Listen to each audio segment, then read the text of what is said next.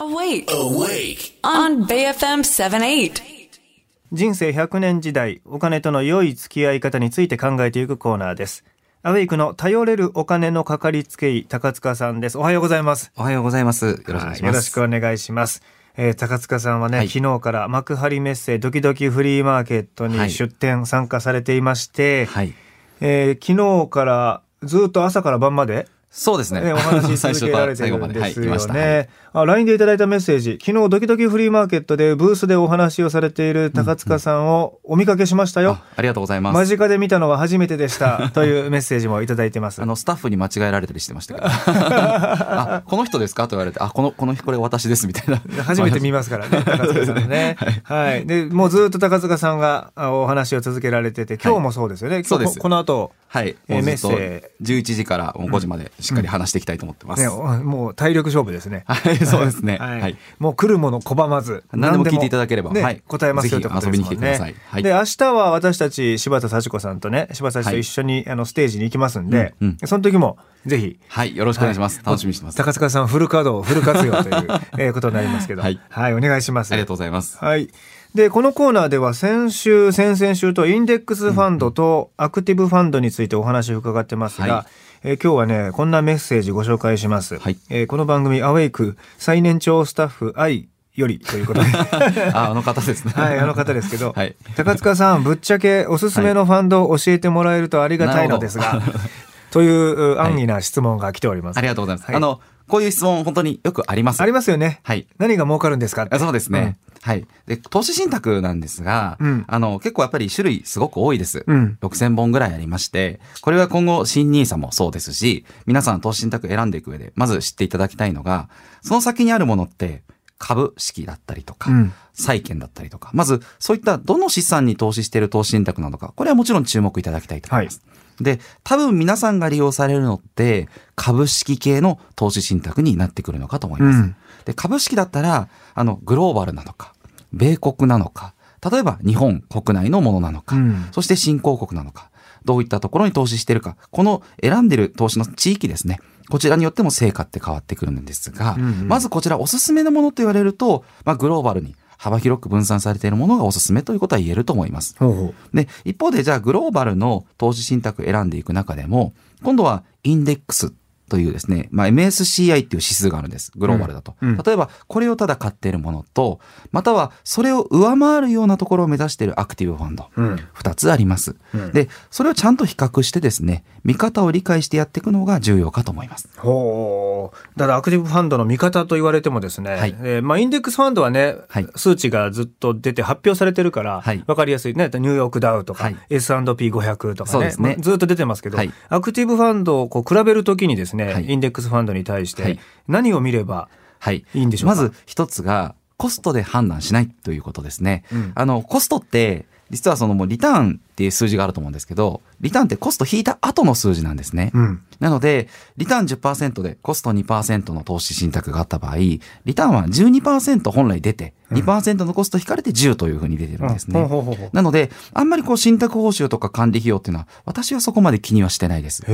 それよりも大事なのがリスクという数字ですね。うん。リスクって数字って、大きければ大きいほど、ブレ幅が大きいってことなんですよ。うん例えば、リターン10%で投資信託があって、リスクが10ってものがあったとしたら、この10という、リターン10っていうところを目指して、あの、まあ、ゴルフだったらホールカップがあって、うんそこにボールを打ち出すんですけど、うんそこから上にも下にも10ずつはブレるよっていうような意味なんですね。うんリスク20ってなってると、上にも下にも20は最低でもまあブレる可能性はあるよと。うんなので、結構ブレブレになるんですよ。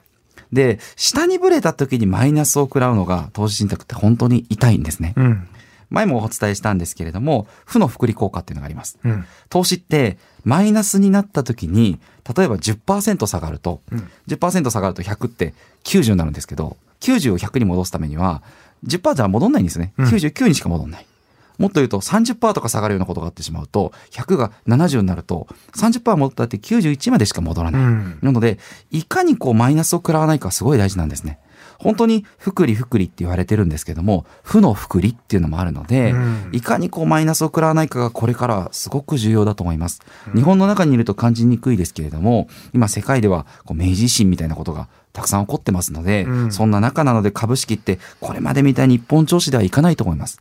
なのでよりリスク値の低い投資信託を見つけていく。こういったところを勉強していく必要があるのかと思います。ええこれリスク値については、まあ、具体的にその商品そのおの中にちゃんと説明があるわけですよね。はい、ありますそ。の説明をおしっかり見るということ。そして、投資信託実はすごくフェアな商品で、うんはい過去のトラックレコード、うん全部出てるんですよ。はいそれを見ていただいて、で、うん1年、2年、3年ぐらいで出てるレコードでは判断いただきたくないんですが、うん5年とか7年とか長いレコード見てもらって、うんできれば10年ぐらいの方がいいですけども、うんそこでリスク値が低くコントロール、定位に安定しているとか、うんそういうものだと、あ優秀にマネジメントしてるんだなというふうに感じて、私は投資したりします。はいまあ、そもそもインデックスファンドとアクティブファンドの話3週間ずっとね教えていただきましたが、もう一回整理するとインデックスファンドというのは指数ですよね。はい、その通りです。日経平均株価とか、はい。えーニューヨークダウそうですね。30種平均とか、そうねまあ、そういうはい指数が上がるか下がるかを買っ。ているもの。なので、そのまま入れっぱなしになるんですね。うんうんなので、下がるときに、うんこのセクターは絶対下がるだろう。うんこれを抜こうってのはできないんですよ。できない。だからこそ、その下がった時の打撃が、うん今お話しした投資って痛いので、うん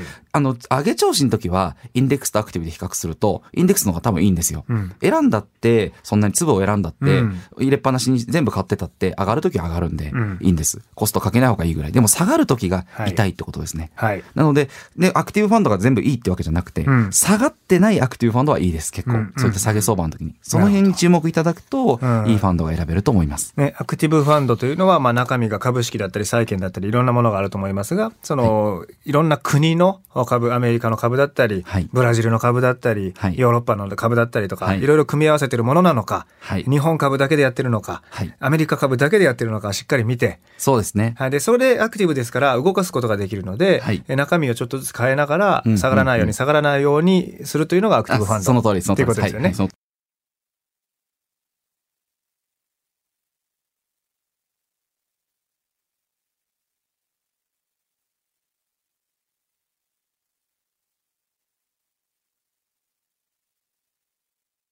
今日の内容はアウェイクのポッドキャスト、Spotify や Apple のポッドキャストでも聞けますので、どうぞ聞いてみてください。